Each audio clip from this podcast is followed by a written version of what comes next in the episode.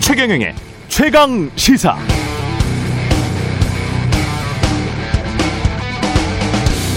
내가 서울시장이 되면 일주일 안에 재건축 재개발 규제 확 푼다고 했던 오세훈 시장.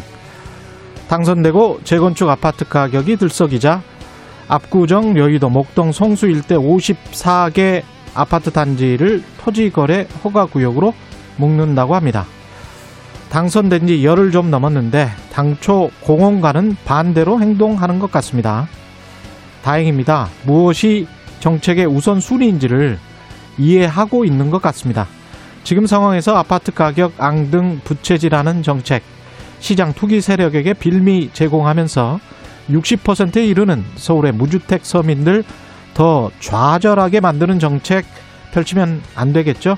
시장 상황에 맞게 민생 경제 흐름에 맞게 잘 판단한 것 같습니다. 그런데 일부 한국 언론은 좀 난처할 것 같습니다. 정부가 토지거래 허가 구역 지정했을 때 주택거래 허가제 검토한다고 했을 때 많은 언론사들 뭐라고 했나요? 규제 안 풀면 집값은 계속 오른다. 내 집 사고 파는데 관청 허가를 일일이 받아야 하는가? 규제 끝판왕이다. 반시장적이다. 사회주의다. 이랬습니다. 규제와 자유. 그 사이의 정답은 언제나 그 배합의 정도, 수준에 따라 달려 있겠죠. 그리고 그 정도와 수준은 시장 상황에 따라서 이른바 좌나 우를 왔다 갔다 해왔고 지금도 모든 선진 자본주의 국가들이 그렇게 하고 있습니다. 그게 바로 현대 자본주의를 지속 가능하게 한 유연성, 생명력이었던 것이죠. 누가 한국 사회를 낡은 이념이나 정파의 틀 안으로 몰아넣으려고 하는지 유심히 관찰해 보시기 바랍니다. 공연한 갈등만 불러일으켜서 현대 자본주의의 핵심 가치인 유연성을 떨어뜨리게 만드는 그 무엇. 그게 정치든 언론이든 그게 좀 덜해야 우리 사회도 지속 가능한 성장, 공존의 해법을 제대로 찾을 수 있을 것 같습니다.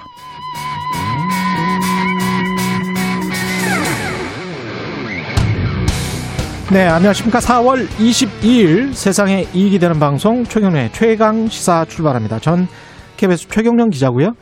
최강 시사 유튜브에 검색하시면 실시간 방송 보실 수 있습니다. 문자 참여는 짧은 문자 50원, 긴 문자 100원이들은 샵 9730, 무료인 콩 어플에도 의견 보내 주시기 바랍니다. 오늘 1부에서는 법원의 위안부 피해자 2차 소송 각하 결정 어찌 봐야 할지 최봉태 변호사와 짚어 보겠고요. 2부에서는 모병제, 남녀 평등 복무제 화두로 던진 민주당 박용진 의원 만나보겠습니다.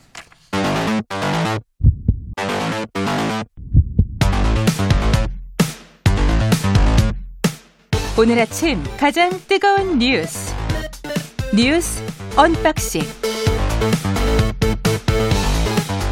자 뉴스 unboxing 시작합니다. 민동기 기자 한겨레 신문 하어영 기자 나와 있습니다. 안녕하십니까? 네, 안녕하세요. 예, 뒤에 저 변호사님 인터뷰가 있으니까 우리가 위안부 손배소는 간단하게 팩트만 짚어 짚고 가죠. 예. 고 이용수, 이용수 할머니하고 위안부 피해자들 그리고 유족 20명이 일본 정부를 상대로 손해배상 소송을 제기했는데요. 예. 중앙지법 민사 15부가 이걸 각하를 했습니다. 음. 그러니까 소송 요건을 제대로 갖추지 않았다는 이유로 본안 판단을 하지 않고 이제 재판을 끝냈다는 그런 얘기인데요. 예. 핵심은 국가 면제 이론입니다. 국가 면제. 한 국가의 행위는 다른 나라의 사법권 관할 대상이 되지 못한다. 이거를 민사 15부 재판부는 인정을 한 거고요. 예. 3개월 전에 다른 피해자 12명이 이제 소송을 제기를 했는데 그때는 민사합의 34부거든요. 예. 당시 재판부는 아, 국가의 주권적인 행위라고 해도 국가 면제를 적용할 수 없다. 이렇게 판단을 했습니다. 그래서 한 법원이 두 음. 판결을 한 것이다. 이런 지금 지적이 나오고 있습니다. 이게 뭐 2심이 아니고 지난번에 피해자들은 네, 별개 소송입니다. 별개 소송이죠. 그렇습니다. 그러니까 1차 소송, 2차 소송 이렇게 나누는 거죠. 네, 다만 이제 예. 법원의 판단 같은 경우에는 일관성이 중요하고 예측 가능성이 중요하기 때문에 음. 각각의 사건, 특히나 이렇게 같은 논리를 가진 사건 같은 경우에는 같은 판단이 나오기를 기대하는데요. 그렇죠. 지금 같은 경우에는 완전히 반대 판결이기 때문에 똑같은 중앙지법 판단인데. 예, 예, 말씀하셨던 것처럼 주권 어, 면제 원칙 같은 경우에도 완전히 반대의 판단을 했고요. 실제로 한일 위안부 합의 성격 같은 경우에도 단, 다른 판단을 하고 있거든요. 예. 그러니까 어, 한일 위안부 합의를 국가 간의 어, 합의가 되었다라고 효력을 인정하느냐 음. 마느냐 또 갈려 있습니다. 그러니까 특히나 그렇군요. 이번 같은 경우에는 그 합의로 효력을 인정을 하고요. 나아가서는 어, 국가 간에 정치적으로 풀어야 할, 외교적으로 풀어야 할 문제라고 지적을 하고 있습니다. 이것에 예. 대해서 이전 판단은 없었어요. 그러니까 지난 법원은 이것에 대해서 판단을 하고, 하지 않았고요. 음. 특히나 이제 어, 피해자 중심주의 그렇죠. 이런 이야기를 하지 않습니까? 예. 그러니까 국가가 어, 피해자들의 어, 손해배상 청구권을 처분할 수 없다. 그러니까 국가 마음대로 어, 피해자들의 손해배상 청구권을 이래라 저래라 할 수 없다라는 판단을 이전에는 했는데 예. 이번 같은 경우에는 뭐 어, 합의는 되었고 그것을 외교적으로 풀어라는 논리기 때문에 예. 이거는 어, 이후에도 좀 음, 그 논란이 계속될 것 같습니다. 예. 변호사님 모시고 좀 이야기를 나눠봐야 되겠네요. 예. 좀 논란이 큰 것 같습니다. 청와대에 박형준 부산시장 그리고 오세훈 서울시장 아, 같이 이야기를 했네요. 문재인 대통령과 함께. 그 예. 문재인 대통령이 먼저 제안을 했다고 하고요. 예. 일단 야당 인사만 초청해서 오찬 간담회 가진 것은 지극히 이례적입니다. 음. 아무래도 재보선 참패 이후에 야당과의 소통에 적극 나서겠다 이런 취지가 하나 있는 것 같고요. 예. 또 하나는 방역 부동산 정책에서 서울 부산이 차지하는 그 중, 비중이 굉장히 크지 않겠습니까? 예. 그러니까 정부와의 엇박자가 노출될 것이라는 그런 우려를 일정 정도 불식시키겠다 이런 성격도 좀 있는 것 같습니다. 뭐 무슨 이야기가 오갔습니까? 어, 굉장히 많은 얘기가 오갔습니다. 예. 뭐 부동산, 백신 이런 문제가 오갔는데요. 특히 백신 문제와 관련해서 문재인 대통령이 11월 집단 면역 달성이 가능하다. 그래서 초반에는 백신 부작용을 고려해서 신중하게 접근을 했는데 음. 이제는 하루 200만 명 접종이 가능하기 때문에 속도를 내야 한다. 이렇게 얘기를 했고요. 예. 재건축을 둘러싼 논란도 좀 있었습니다. 오세훈 시장이 안전 진단을 강화한 것이 재건축 원천을 원천 봉산 효과를 낳고 있다. 그래서 좀 재건축 안전 진단 기준 완화를 좀 건의를 했거든요. 예. 근데 문재인 대통령은 쉽게 재건축을 할 수 있게 하면 아파트 가격 상승을 부추길 수도 있고 멀쩡한 아파트를 재건축하려 할 수도 있다. 낭비 아니냐. 이렇게 반박을 하기도 했습니다. 이 부동산 문제는 뭐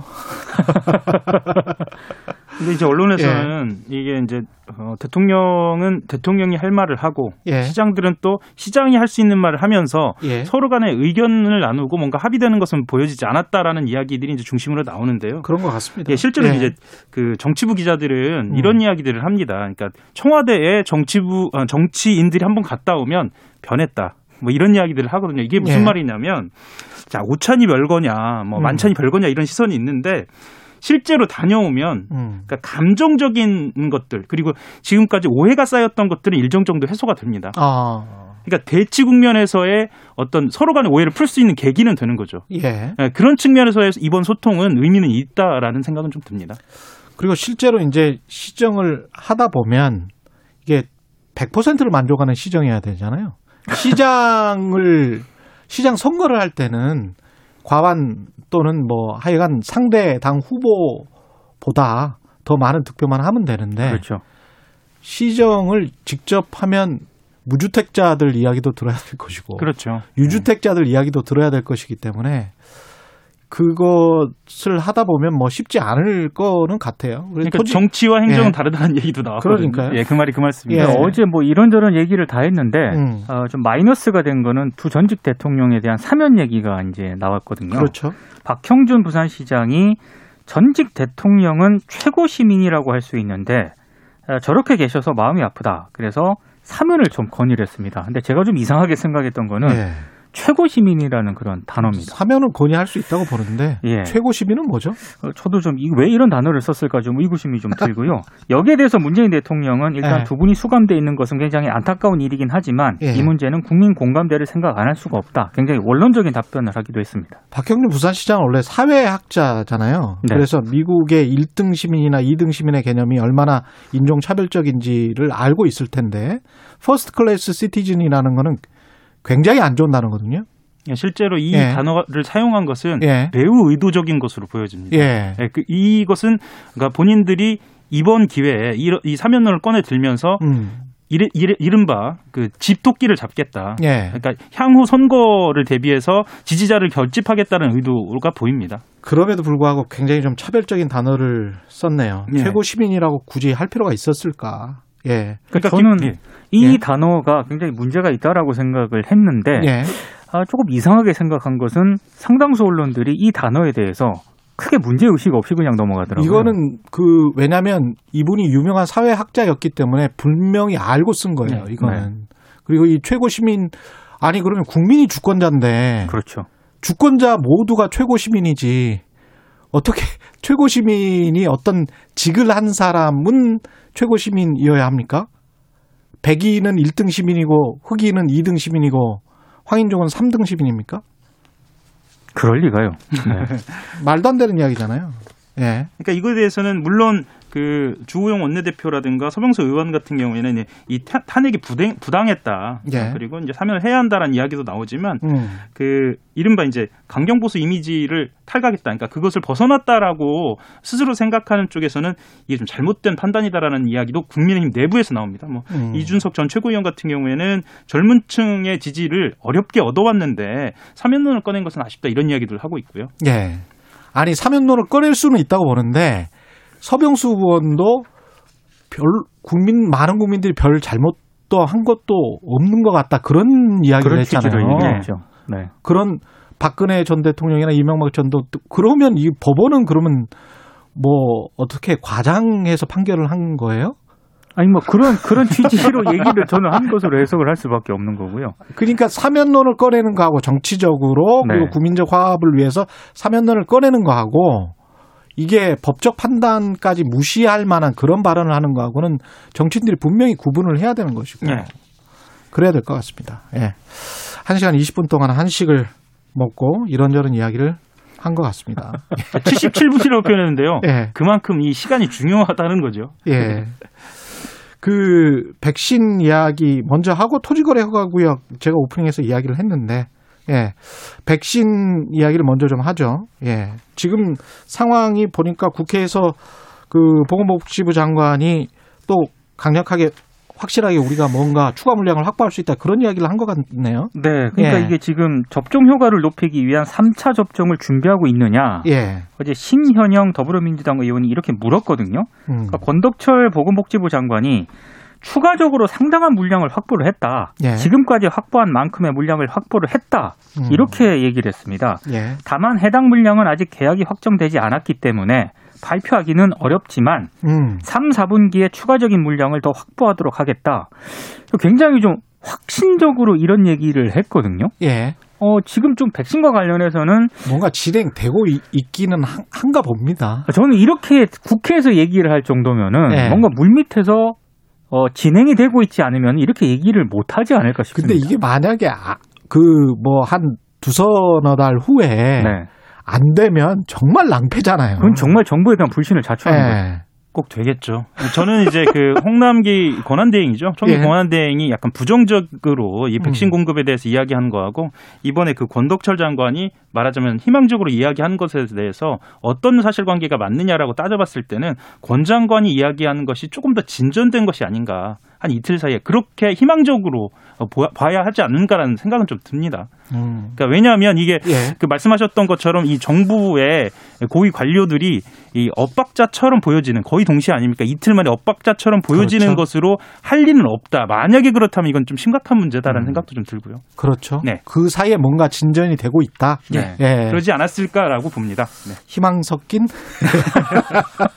빨리 좀 해결됐으면 좋겠네요. 예, 저 또한 백신을 바라고 있기 때문에 예. 모든 모든 국민들이 다 마찬가지겠지만요. 그렇죠. 예, 예. 예, 조금만 더 참아 보도록 하자고요. 압구정 여의도 토지거래 허가구역 지정을 했습니다. 성수 뭐 50 한 2개 구역 정도 되나요? 52개? 그 재건축 규제를 풀겠다. 뭐 이렇게 예. 해서 이제 흔히 오세훈 프리미엄이라고도 얘기를 하는데요. 예. 이 강남권 아파트 매매가가 급등한다라는 그런 분석이 나옵니다. 그런 음. 조짐도 있는 것으로 보이고요. 그래서 이제 서울시가 토지거래 허가구역 네 곳을 추가로 지정을 했습니다. 말하자면 이제 오 시장이 에, 취임 후에 처음으로 내놓은 부동산 규제 조치거든요. 예. 그러니까 과열된 시장은 나름 음, 규제를 해 나가겠다라는 신호를 보낸 겁니다. 예. 말씀하셨던 것처럼 압구정, 여의도, 목동, 성수 지역 그러니까 말하자면 최근에 음. 실제로도 집값이 많이 오른 지역이기도 하고요. 이것이 주요 대상입니다. 선거 기간에 압구정 여의도 특정 아파트 네. 뭐 말을 했으니까 저도 말을 해도 괜찮겠죠. 오 시장이 그때 말을 했으니까 여의도 시범 아파트 아주 꼭 집어서 이야기를 했거든요. 그 그게 표심으로 기간에. 표심으로 나타났습니다. 그리고 그게 폭등을 했고 네. 매도 호가겠지만 네네.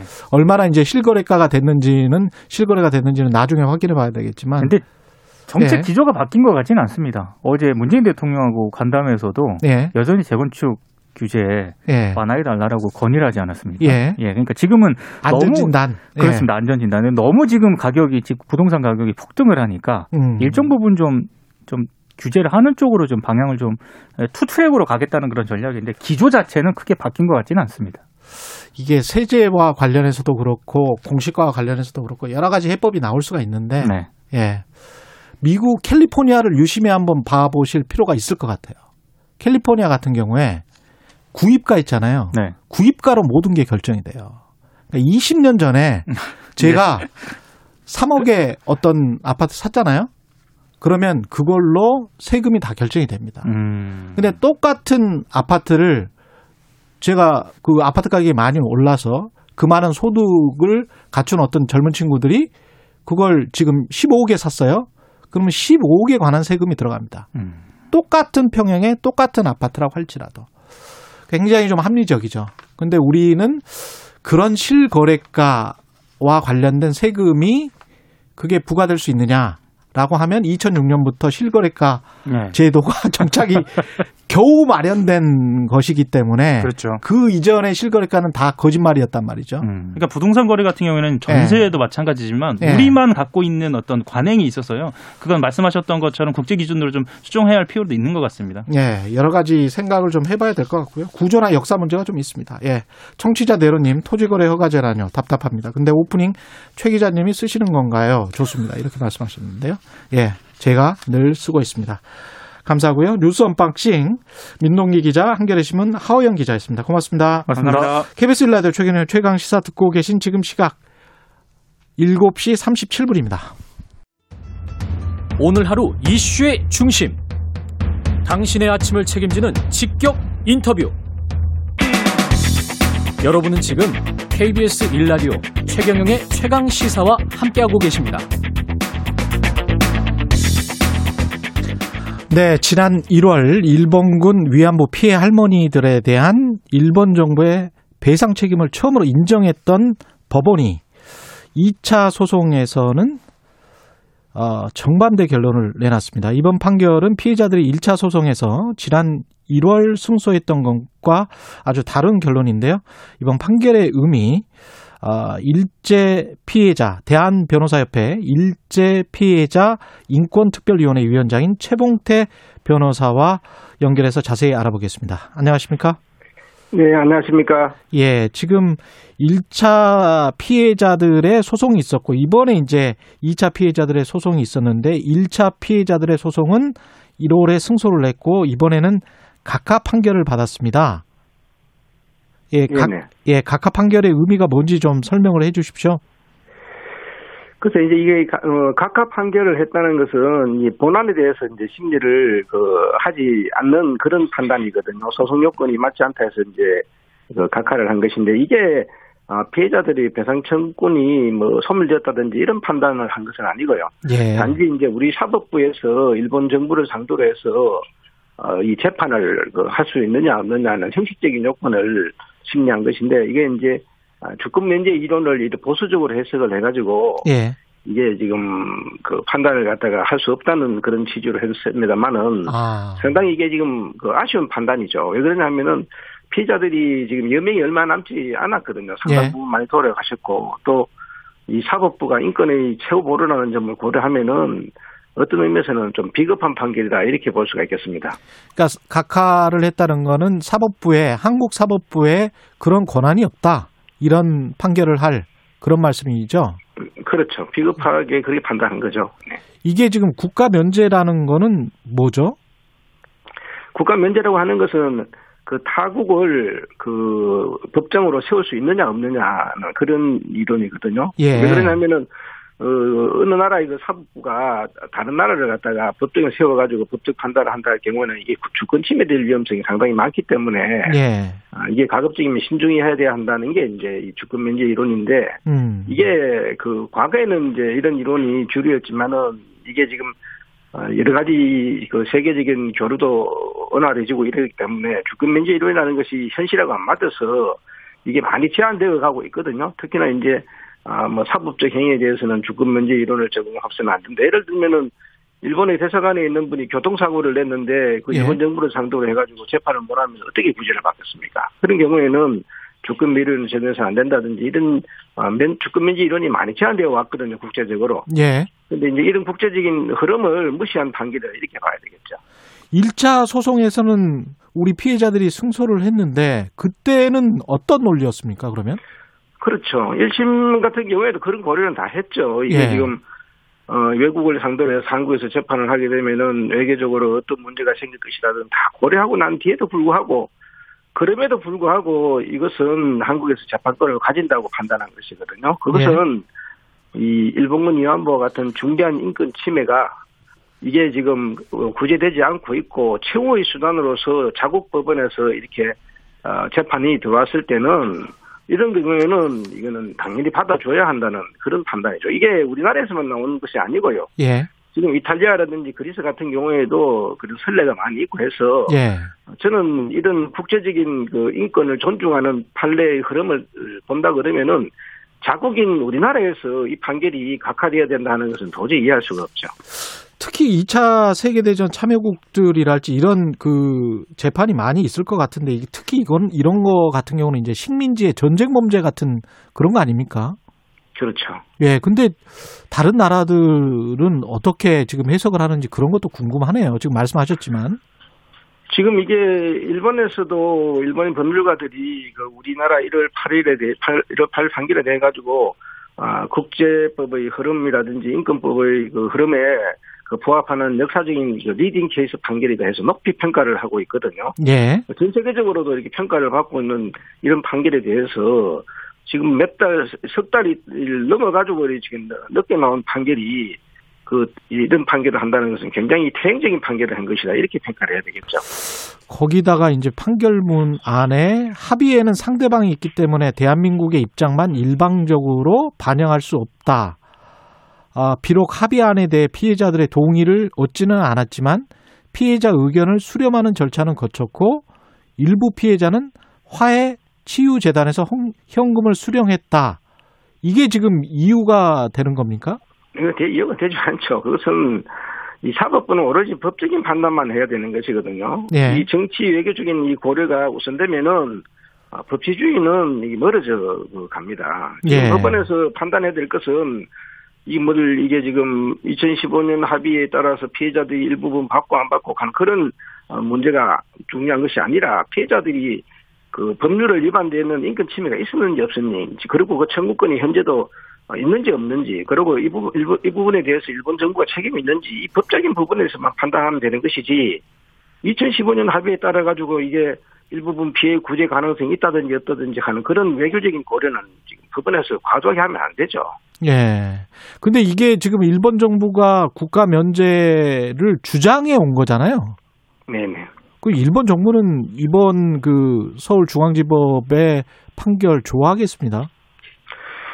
지금 제가 봐서는 이게 잘못 해석을 하게 되면은 일본 정부는 자기들이 주장을 받아들였으니까 굉장히 반가워하겠죠. 반가워하지만은 지금 이 어, 어제 그 지금 나오는 이 중앙지법 판결 같은 경우에도 그 핵심은 뭐냐 하면은 이게 지금 일본 정부에 대해 가지고 법적 책임이 없다고 그렇게 지금 판단한 것은 그 아니거든요. 예. 그는 뭐냐 보면은 어, 이 결과는 이게 각하되었지만은 이 판결은 일본군 위안부 동원이 그 일본 정부의 그 주권적 행위로 이루어졌다는 것도 인정을 했고 예. 또 2000년 15년 합의로 인해 가지고 피해자들이 배상 청구권에는 영향이 없다는 점도 인정을 했고 예. 또 이렇게 지금 피고에게 이게 국가 면제를 인정한다는 것은 이게 그 어떤 취지냐 이렇게 자기들이 이제 그 어, 입장을 밝히고 있는데 이거는 대한민국하고 일본 사이에서 이루어진 외교적 합의를 존중을 해서 추가적인 외교적 고습을 원활하게 하기 위해서 이런 판단을 한다 이런 이야기를 하고 있거든요. 예. 그래서 일방적으로 이런 판단함으로 인해 가지고 원고들에게 불이한 어, 결과를 강요하기 위해서 이런 판결하는 건 아니다. 음. 이렇게 지금 인정을 지금 하고 있습니다. 그렇지만은 네. 이런 선의의 뜻에도 불구하고 이거는 제가 봐서는 현실하고 동떨어진 판결이다 이렇게 볼 수밖에 없죠. 근데 이게 미칠 파장이 좀 걱정이 되는 게 1차 소송에서 승리했던 피해자들 같은 경우도 2심에서 이 법원의 판단이 2차 피해 소송에 관한 법원의 판단이 영향을 미치지 않을까 그런 생각도 들고요. 어, 그것은 뭐 저는 그렇게 걱정 안 해도 되는 것이 이게 예. 판단이거든요. 예. 그래서 항소를 해서 이제 항소심에서 이제 다투어보면 되고요. 예. 어, 우리는 이 판결 이외에도 그 피해자들이 승소한 확정 판결이 있지 않습니까? 예. 그러니까 확정 판결을 어떻게 해서 어, 집행을 해가지고 이걸 고려를 해가지고 피해자 구제를 하면 되는 것이기 때문에 이 예. 판결이 나왔다고 해가지고 이 판결이 확정된 것도 아니기 때문에 예. 단지 이제 외교적 노력을 촉구하는 쉽게 이야기하면은 아, 사법부에서 이 그 해야 할 판단을 갖다가 이제 이 외교부로 행정부로 이 공을 넘긴 것이거든요. 예. 그런데 그런 공을 넘긴 행위가 항소심에서 과연 현실에 부합하는 것 판단인지는 좀 더 심리를 해봐야 되겠죠. 특히나 어, 이 판결이 나는 날 어제 정의용 장관께서 관훈 클럽에 나와가지고 지금 그 일본 정부하고 사이에서 어, 현실적인 여러 가지 안을 지금 제시를 하면서 피해자 구제를 위해서 여러 가지 노력을 하고 있는데 일본이 전혀 응하지 않고 있어서 답답하다 그런 말씀을 하셨거든요. 예. 어, 그런 상황이라 그러면은 이 사법부에서 왜 그런 상황이 됐는지 이런 희망과 달리 왜 이렇게 해결이 안 되는지를 항소심에서 제대로 심리를 해서 아, 법적 판단을 이제 새롭게 해야 되리라 생각합니다. 그 피해자들 같은 경우에 1차 피해 소송, 2차 2차 피해자들의 소송 또 어떤 예정된 게 있었습니까? 3차, 4차가? 지금 지금 1차 확정 판결이 났지 않습니까? 예. 지금 성소 판결이 났는데도 불구하고 피해자는 이걸 금전적인 걸 요구하는 것은 본질이 아니거든요. 예. 일본 정부로부터 진정한 사죄를 지금 받으려고 하는 것인데 지금 확정 판결이 났음에도 불구하고 일본 정부가 응하지 않아서 지금 피해자들 중에서 일부분은 ICJ 그러니까 국제사법재판소 가서 이게 결판을 보자는 말까지 하고 있는 상황 아닙니까? 그러니까 네. 그러면은 지금 이게 승소 판결이 났음에도 불구하고 피해자들의 문제가 제대로 구제가 안 되고 있는 상황인데 예. 그 우리 정부가 어, 이런 엄중한 그, 그 상황에서 있다는 것도 인식을 하고 음. 우리 사법부는 이 승소 판결이 났음에도 불구하고 해결되지 않고 있는 원인이 뭔지를 고려해서 좀 더 정확한 판단을 해주는 것이 필요하지 않나 생각이 듭니다. 국제사법재판소까지 가자라는 이야기, 저도 이제 이용수 할머니 인터뷰를 최근에 최강시사에서 했는데요. 이번 판결에 관련해서는 어떻게 지금 반응하고 계십니까? 변호사님 종종 만난다고 들으셨는데, 들었는데. 어, 지금 예. 뭐 할머니께서는 황당하다 하시죠. 황당하다. 그러냐 하면은 예. 1월 8일에 승소 판결이 났음에도 불구하고 피해자들이 진정으로 원하는 이 사죄를 일본 정부가 하고 있지 않아서 예. ICJ까지 가려고 하는데 이 자국 판결에서 오히- 오히려 이 개인적으로 그냥 이렇게 지금 뭐 재판을 할 수 없다는 판결을 해버리면은 음. 피해자들 입장에서는 어떤 의미에서는 뒤에서 이렇게 공격을 받은 그런 상황이 되지 않겠습니까? 그렇죠. 아군이 총, 총을 쏜 것 같은 그런 상황이네요. 예. 그렇죠. 네네.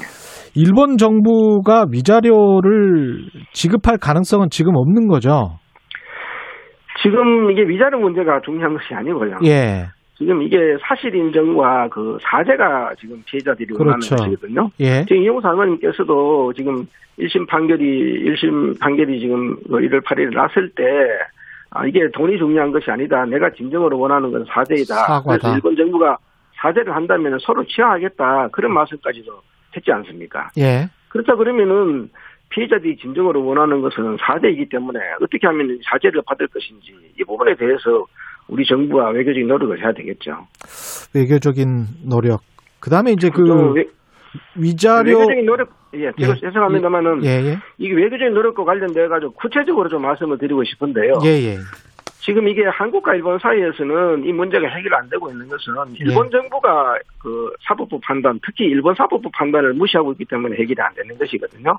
예. 지금 양국 사법부에서는 어떻게 판단하고 있냐면은 피해자들의 그 배상 청구권이 현재도 여전히 존재한다고 판단하고 있습니다. 예. 그러면은 양국 사법부가 피해자들의 청구권이 여전히 존재한다고 판단한다 그러면은 지금이라도 양국 사법부의 판단을 존중해 가지고 양국 행정부는 피해자들의 그 이 살아있는 청구권을 갖다 소멸시키기 위해서 구제하는 부분만 협의를 하면 되는 것이거든요. 아. 근데 일본 정부가 이게 하고 있지 않으니까 이럴 예. 경우에는 우리 정부가 어떤 방법을 해야 되느냐 하면은 예. 청구권 협정 제 3조에 따라 가지고 외교적 협의를 해야 됩니다. 예. 청구권 협정 제 3조라고 하는 것은 지금 일본 정부가 이게 이중 플레이를 하고 있는 것이거든요. 어떤 음. 이중 플레이냐면은 한편으로는 청구권이 살아있다고 이야기하고 한편으로는 청구권이 소멸됐다고 하기도 해서 그래서 지금 이중 플레이를 하고 있는데 예. 이중 플레이를 막기 위해 가지고 할 수 있는 방법이 아, 청구권 협정 제 3조에 따른 그 협의입니다. 이 협의는 법률적인 협의를 해야 되는 것이거든요. 그러면 예.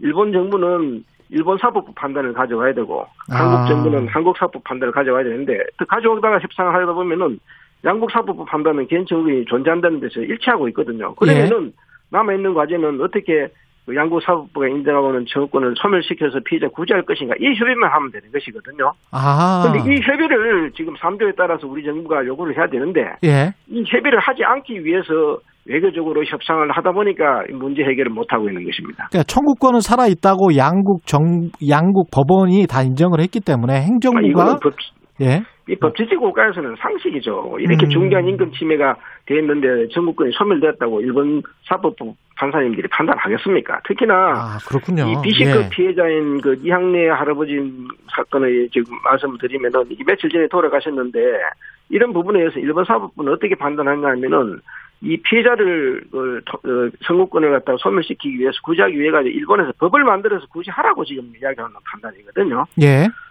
그래서 이, 일본 사법부도 양심이 있으니까 피해자들이 권리 구제가 안 되면 어, 일본 입법부를 통해 가지고 구제해야 된다 이런 판단을 하는 것이지 예. 이게 청구권이 소멸되어서 구제하지 마라 할 필요 없다 이런 판단한 적은 없습니다. 아, 그렇군요.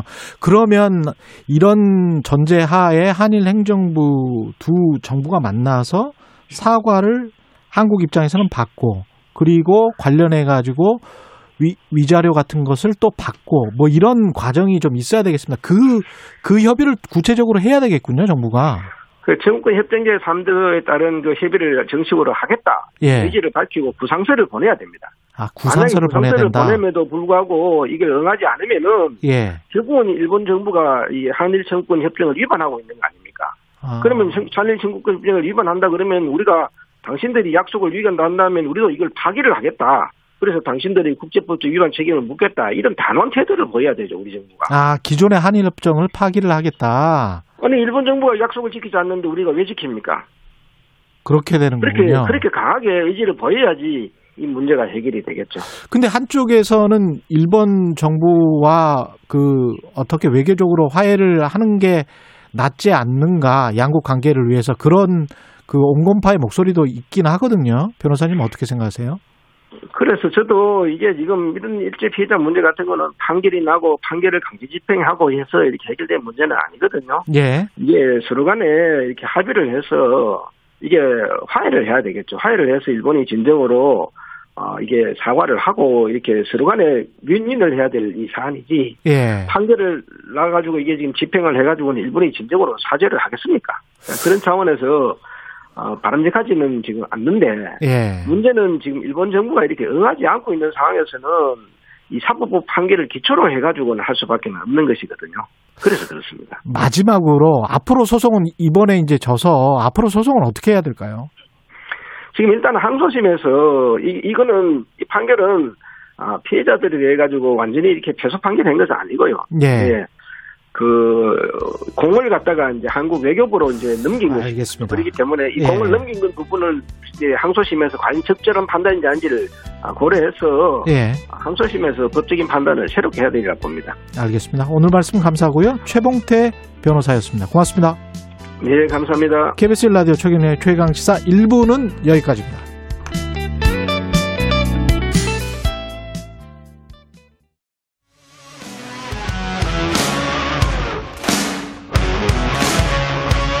오늘 하루 이슈의 중심 최경영의 최강 시사 라디오 정보센터 뉴스입니다. 국내 신종 코로나 바이러스 감염증 신규 확진자 수가 다시 700명대로 올라섰습니다. 정부는 현행 수준의 방역 조치로도 충분히 관리 가능하다는 입장이지만 언제든 확진자 규모가 급증하면서 더 큰 유행에 직면할 수 있다는 지적도 나오고 있습니다. 네드 프라이스 미 국무부 대변인은 한국이 제안한 백신 스와프에 관한 질문에 대해 한국 또는 어떤 다른 나라와의 비공개 외교적 대화에 대해 언급하지 않겠다고 대답했습니다. 문재인 대통령이 오늘 미국이 주최하는 화상 기후 정상회의에 참석합니다. 조 바이든 미 대통령의 초청에 따른 것으로 문 대통령과 바이든 대통령의 화상 만남은 처음입니다. 더불어민주당 윤호중 비대위원장 겸 원내대표는 오늘 오전 국회에서 국민의힘 주호영 대표 권한대행 겸 원내대표를 예방하고 첫 면담을 갖습니다. 손흥민이 페널티킥으로 잉글랜드 프리미어리그 자신의 한 시즌 최다골인 15호 골을 기록하며 토트넘 후스퍼에 승리를 안겼습니다. 일본 정부가 신종 코로나 바이러스 감염증이 급격히 확산하고 있는 도쿄 등 4개 광역 지역에 다시 긴급 사태를 선포합니다. 지금까지 라디오 정보센터 뉴스 아나운서 장수연이었습니다. 여러분은 지금 KBS 1라디오 최경영의 최강 시사와 함께하고 계십니다. 네, 대선 출마 뜻을 굳힌 민주당 박용진 의원이 책 출간과 함께 여러 예민한 화두 들고 나왔습니다. 모병제와 남녀 평등 군 복무제 도입하자 당장 화제가 된 병역제도 개편 문제부터 선거제도 개헌, 교육 문제까지 대통령 뭐 후보 되실 분이니까 다양한 분야에서의 개혁을 주문하고 있는데요. 민주당 박용진 의원 나와 계십니다. 안녕하십니까? 네, 안녕하세요. 예. 박용진의 정치혁명 이게 책 이름인데요. 예. 정치혁명, 정치혁명을 해야 되는 겁니까? 일단 정치를 뜯어 고쳐야 되겠더라고요. 정치를 뜯어 고쳐야 된다. 우리 국민들이 예. 정치에 대한 불신이 크니까 예. 그 정치인들과 정치권에서 하는 얘기들은 다 불신하고 계셔서 예, 격렬하게 뜯어 고치고 싶어하는 분야가 일단 정치. 그래서 정치권에 대한 혁명 플러스 예. 그 정치의 힘으로 세상을 바꿔야 된다고 하는 뜻입니다. 구체적으로 뭘 가장 뜯어 고쳐야 될까요? 많은 부분들이 있는데요. 예. 우리 정치가 지금 보면 단타매매 정치예요. 어? 매일매일 아침 단타매매 정치. 예. 아, 적확한 비운 것 같습니다. 아침 예. 뉴스 먹기 위해서 뭐 상대를 예. 조롱하고 비하하고 가장 재밌는 표현을 쓰려고 엄청 애를 쓰죠. 각 당의 지도부 회의나 이런 데에서부터. 정치도 그렇고 언론도 그렇고 제가 보기에도 네. 그게 가장 큰 문제인 것 네, 같습니다. 한짜리 예. 뉴스, 예. 단타매매.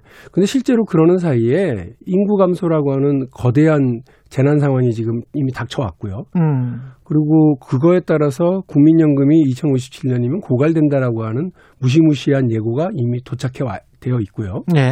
예. 어, 또 기후 에너지 문제와 관련해서도 우리가 2050 탄소 중립 국가 선언은 했습니다만 예. 그리 가기 위한 사회적 합의는 형, 형성되지 않고 있어요. 이런 것들을 해내는 게 정치권이어야 되는데 음. 미래로 가는 것이 정치 역할이니까요. 예. 그런 면에서 정치는 참 많은 것들, 부분들이 달라져야 됩니다. 그 민감한 문제들, 구조적인 문제들을 많이 지적하셨는데 출간과 함께 당장 화제가 된 내용은 이것도 단탄가? 징집제가 아닌 모병제로 바꾸고 남녀 모두에게 최대 100일간의 의무 기차 기초 군사 훈련을 네네. 받도록 하자. 네. 남녀 남녀 평등 군 복무제인데 이, 이걸 왜 제안하셨습니까? 이 시점에? 저는 모병제를 통한 현대화된 정예 강군으로 예. 가는 게 우리 음. 국방 체계에 맞다고 생각을 합니다. 음. 그런데 이 모병제가 제한되었었던 게 상당히 오래된 얘기예요. 예. 그런데도 어, 국방부는 이 기, 저싼 값에 헐값에 우리 청년들 징집해다가 60만 대군 유지하면 음. 본인들의 기득권을 유지하는 거니까 입으로만 장기적으로 가야 될 길이라고 얘기를 하지 예. 아무것도 준비를 하고 있지 않습니다. 음. 연구도 제대로 안 해요. 예. 어, 이렇게 되면서 계속해서 이게 늦춰져 오고만 있었는데 어, 저는 이번 대통령 선거를 통해서 음. 모병제로의 전환, 국민적 합의를 형성해내고 그를 위한 전격적 준비가 들어가야 된다고 생각을 해요. 예. 그런데 이 모병제 전환의 가장 큰 반발 중에 뭐냐면 보수적인 어, 분들이 그렇게 되면 군 숫자가 줄어든다. 그리고 그를 통해서 국방력이 약화되는 거 아니냐. 예. 박용진 너 어, 진보 출신이라서 음. 군사안보 관련해서 되게 뭐 그 대충 대충 생각하는 거 아니냐 이런 생각들을 반발들을 하시길래 예. 해외 사례들을 검토해 보니 강력한 예비군 제도 그리고 남녀 어, 평등 복무를 통해서 병력 자원을 확보하는 음. 이런 부분들이 있기 때문에요. 예. 인구 감소라고 하는 지금 현 상황에서 어, 병력 자원의 무- 수급 문제까지 생각을 해보면 어, 모병제로 정예 강군 그리고 남녀 평등 어, 기초 군사훈련에 복무하는 이 방식으로 강력한 예비군제도 뒷받침 이렇게 된다는 생각입니다. 비판적 시각은 두 가지일 것 같은데 사칠 재보궐선거에서 민주당에 등 돌린 20대 남성을 겨냥한 것 아니냐 이거 하나하고 네. 국방부 쪽에서는 모병제를 그동안 약간 좀 부정적으로 봐왔잖아요. 앞으로도 계속 그럴 거예요 국방부는 예. 기득권 국방부. 네. 예. 그래서 두 가지를 한꺼번에 그 국방부 쪽 주장은 모병제를 한, 하면 아무래도 조금 사회적으로 그 뭔가 자원이 네. 에, 약간 좀 떨어지는 네. 쪽에서 많이 지원을 하게 되면 군이 약화되는 것 아닌가 그런 주장이었거든요. 꾸준히 보면. 아니, 예. 대통령께서도 국민과의 대화에서 음. 그 미- 장기적으로 가야 될 방향이라고 얘기를 했으면 국방부는 그거에 대한 준비를 해야지. 자기들도 똑같은 얘기만 하고 있더라고요. 예. 사회적 합의가 필요합니다. 아, 누가 뭐래요? 사회적 합의를 위해서 국방부가 무슨 일을 했냐고요. 예. 연구도 안 하고 계획도 안 세우고. 그러니까 이제 저는 국방부는 지금 이대로가 좋은 거예요. 그냥 헐값에 우리 청년들 징집해다가 예. 예? 이렇게 쓰고 있는 게 너무 좋다고 저는 생각을 해요. 그러니까 예. 이렇게 방치를 하겠죠. 음. 그런데 그 만일에 국방부가 걱정하는 게 사회적으로 약자들 혹은 저소득층이 가게 되는 것 아니냐. 예. 아니 그럼 그렇게 안 하도록 설계를 하셔야 되는 거 아닙니까? 그러니까 어. 저는 얘기하는 게 그 파격적인 연봉 체계를 음. 줘야 된다. 우리 현대화된 몇 조짜리 무기 체계를 운영하는 하는 어 소중한 군 자원인데 예. 이분들이 엘리트 강군으로 가야 되는 거 아니겠어요? 음. 뭐 그런데 저 뭐 지금처럼 뭐 부사관 제도 정도 수준으로 그 그 그것도 역시 아주 싼 값에 예. 어, 하겠다고 유지하겠다고 하면서 그 모병제를 설계를 하면 안 되죠. 그리고 어 하나 또 저희가 억울한 거죠. 예. 어이 책은 작년 11월에 다 썼어요. 아, 이 11월에 다 썼고. 출판사 문제 때문에 예. 에, 이제 4월 달에 나오게 된 거죠. 사칠 재보궐 선거 결과하고는 아무, 아무 상관이- 관계 없고요. 아무 관계가 없네. 제가 그 전문가를 모시고 이 예. 문제에 대해서 저희 의원실에서 이제 간담회를 한 적이 있거든요. 예. 음. 그게 2019년 5월이더라고요. 예. 찾아보니까 오래된 책이네요. 오래된 고민이고요. 예. 그리고 뭐 스웨덴, 이스라엘 대사관에도 그 나라의 병역 체계가 어떻고 문제점이 뭐드냐 이런 음. 것들 뭐 자료로 물어도 보고 그랬었습니다. 이재명 경기도지사도 그 모병제 관련해서 이야기를 한 것 같은데 선택적 모병제를 이재명 경기 지사는 대안으로 제시하고 있는 것 같습니다. 글쎄요, 이제 어제 이재명 지사도 예. 저 일부에서 나오고 있는 그런 뭐 젠더 갈등 부추기느냐 이러면서 음. 쓸, 쓸데없는 이야기다 이렇게 얘기하셨던데 예. 어, 쓸데없는 이야기는 일단 아니고요. 쓸데없는 이야기 예, 아니다. 당연히 구- 우리 대통령 후보 되겠다고 하는 분은 가- 이런 문제에 대해서 고민하셔야 된다고 생각하고요. 예. 이재명 지사는 뭐 선택적 모병제를 지난 대통령 이미 한번 나오셨던 분이잖아요. 예. 그 지난 대선 후보 시절에 음. 어, 그 이야기를 하신 게 있습니다. 거기 내용을 보면 대충 부사관 제도예요. 음. 어, 그래서 한 10만 명 정도에게 3천만 원 정도의 연봉을 주면 된다. 예. 이렇게 계산을 하셨던데 지금은 보니까 징병제를 유지하되 모병을 선택하면 높은 보수를 주자. 예, 그 이런. 예. 선택적 모, 그 모병제라고 하는 게 그런 건데 예. 그 거기서 이제 한 10만 명을 얘기를 했고 그러면 3천만 원의 연봉 이렇게 하면 된다고 생각하시는데 예. 현, 현행을 잘 모르고 하시는 말씀이세요. 예. 지금도 이른바 그 유급 지원 병제, 그 음. 부사관 제도인데요. 음. 여기에 한 3천만 원 정도 주거든요. 근데 1년에 만 명도 모집을 못 해요. 이게 왜 그러겠습니까? 아. 그 고용부 워크넷 그 바- 들어가 보시면 인터넷에 예. 트럭 기사 구인 란에 보면 예. 연봉 3,800에서 4천만 원이에요.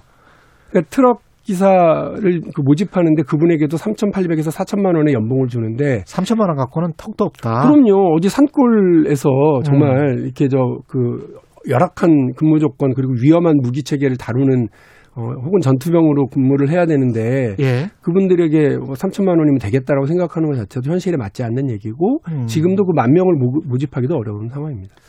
이재명 경기지사 이야기 나온 김에 MBC 보도 인용하자면 이재명 경기도지사가 실거주형 1주택 또는 2주택에 대해서는 이건 뭐 KBS도 보도했고요. 음, 네.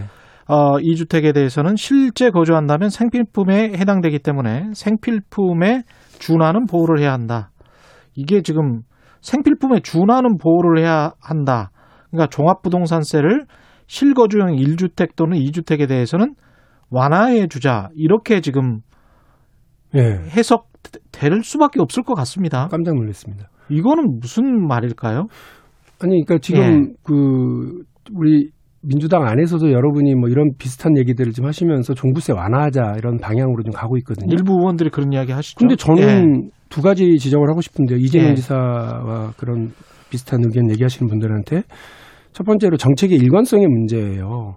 그러니까 지금 계속해서 이 종부세를 강화시켜 왔고 음. 또 어, 특히나 다주택자들에 대한 세부담을 더 강화하는 방식으로 하다가 예. 갑자기 생필품이라뇨? 그, 그 정부와 청와대는 2급 이상 다주택 공무원의 그 거주용 외에는 처분해라라고 강력하게 예. 권고를 했는데 이재명 지사는 사실 한 발 더 나갔거든요. 음. 경기도에서 부동산 투기로 돈 버는 일 없도록 하겠다 이렇게 강력하게 얘기하면서 그 경기도 공무원 다주택자 4급 이상 예.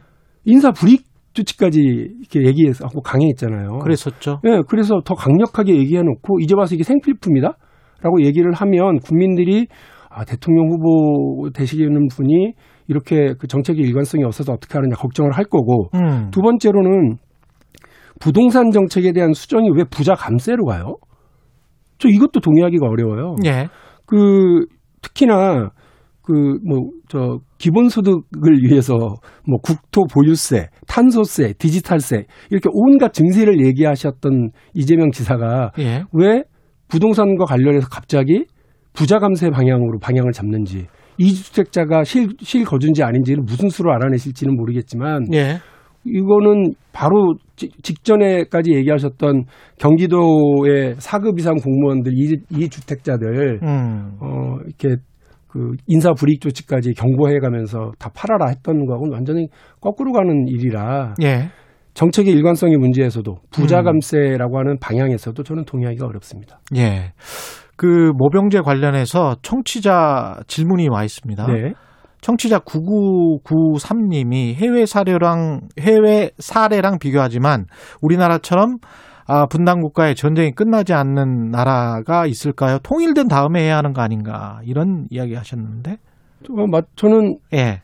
오히려 효율적이고 강력한 군사 체계를 유지하기 위해서 모병제로 가자는 말씀 이고요. 아, 효율적이고 예. 강력한 군사 체계를 위해서 예. 그래서 우리 흔히 저 엘리트 체육 하고 그 국민 생활 체육 얘기하잖아요. 예, 예. 그 국민 생활 체육이 강력해야 엘리트 체육도 강력하고 올림픽 나가서 금메달도 딴다. 예. 근데 그러기 위해서 그 남녀 평등 복무제를 기반으로 한 강력한 예비군 제도를 음. 두자고 제가 말씀을 드리는 거고요. 예. 유사시에는 뭐 천만 명, 이천만 명까지 그 군인이 늘어날 수 있는 나라로 예. 어, 강력하게 주변 국가들에게 경고를 일단 줘야 된다고 생각을 해요. 우리가 예. 통일이 되더라도 예. 마찬가지인 게 예. 대한민국이 현재 군사 대국 서열 4위인가 5위인가 그래요. 음. 근데 원투 쓰리가 다 우리 주변에 있어요. 예.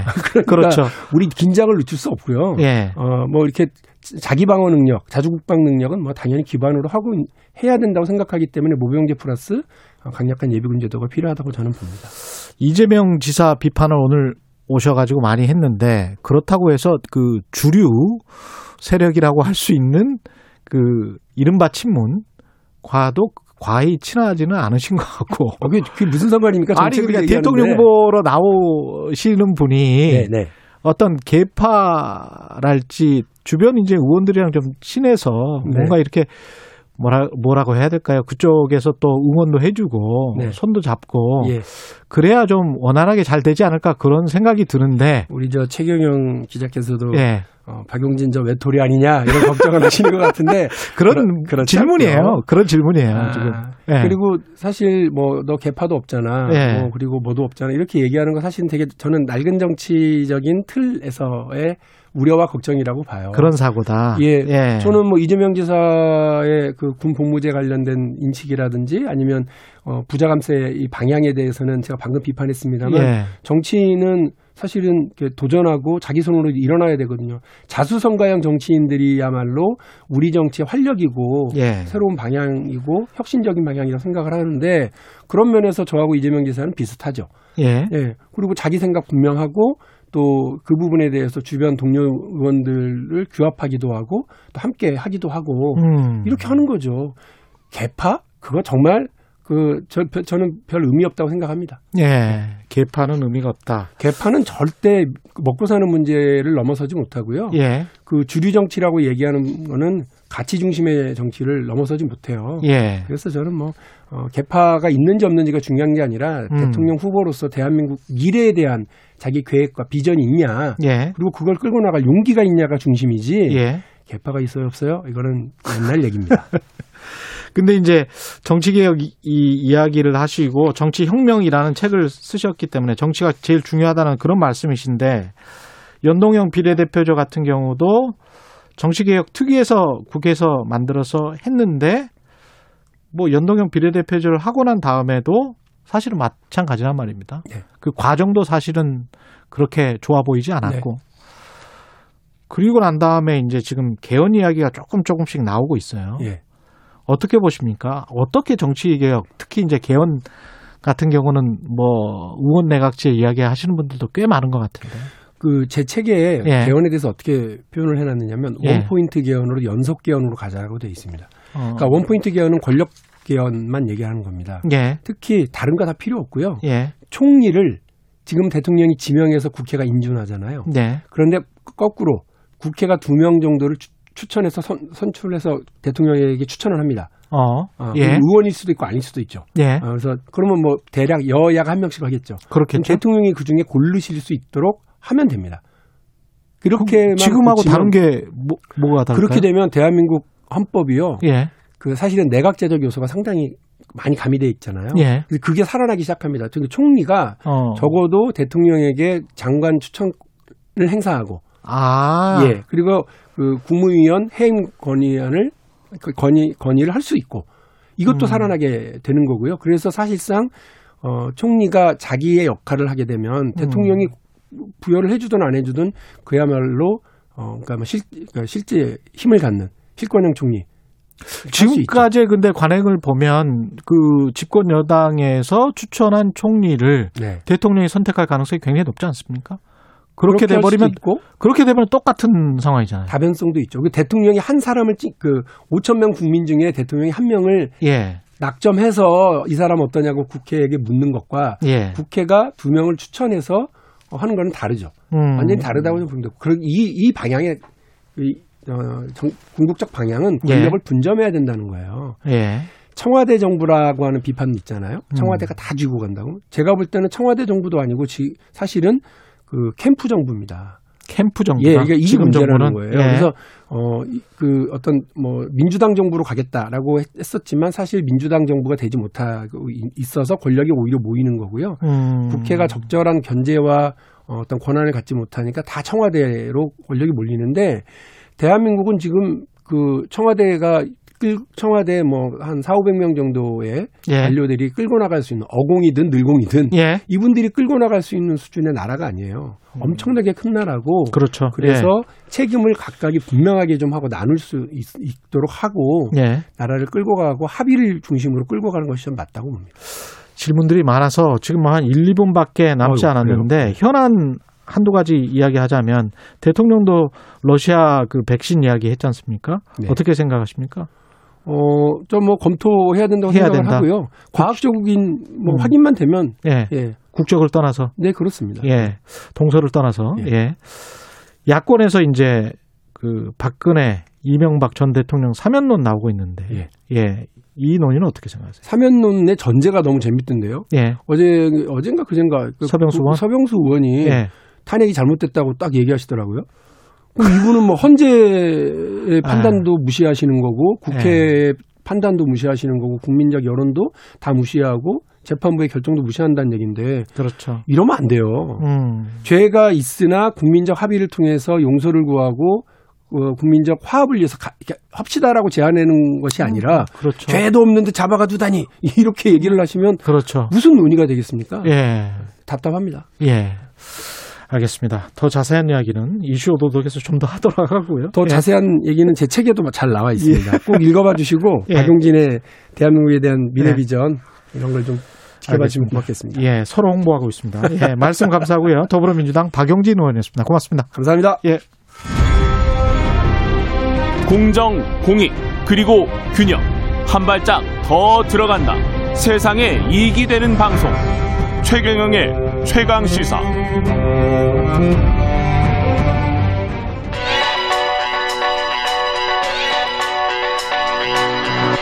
최강 시사 김수민의 눈.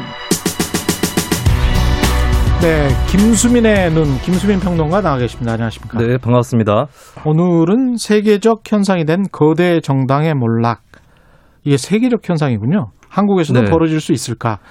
이 주제를 준비해 가지고 오셨습니다. 예. 네, 지난 총선하고 올해 재보궐 선거를 종합해서 보면은 예. 거대 양당의 고정적 지지층이 그렇게 크지 않다라는 게 드러난 것 같거든요. 아, 그래요? 예. 지난 총선에서도 그렇습니다. 그러니까 예. 결국에 양쪽으로 많이 움직이는 음. 그런 유권자층이 제법 크다는 것이고. 예. 근데 과연 이제 총선 이후에 거대 양당이 보여주고 있는 모습이 이들 유권자들을 어, 끌어안아서 거대 정당으로서 유지할 수 있는 그런 쇄신이라든지 그런 모습을 보여주고 있느냐. 예. 좀 의문의 여지들이 크게 보이는데 마침 다른 나라들에서 거대 정당이 몰락하는 음. 그런 현상들이 좀 일어나고 있어서 이- 여기에 대해서 국내외 정치를 좀 아울러서 어. 살펴보겠습니다. 재밌겠습니다. 다른 나라들 이야기부터 해볼까요? 네. 네.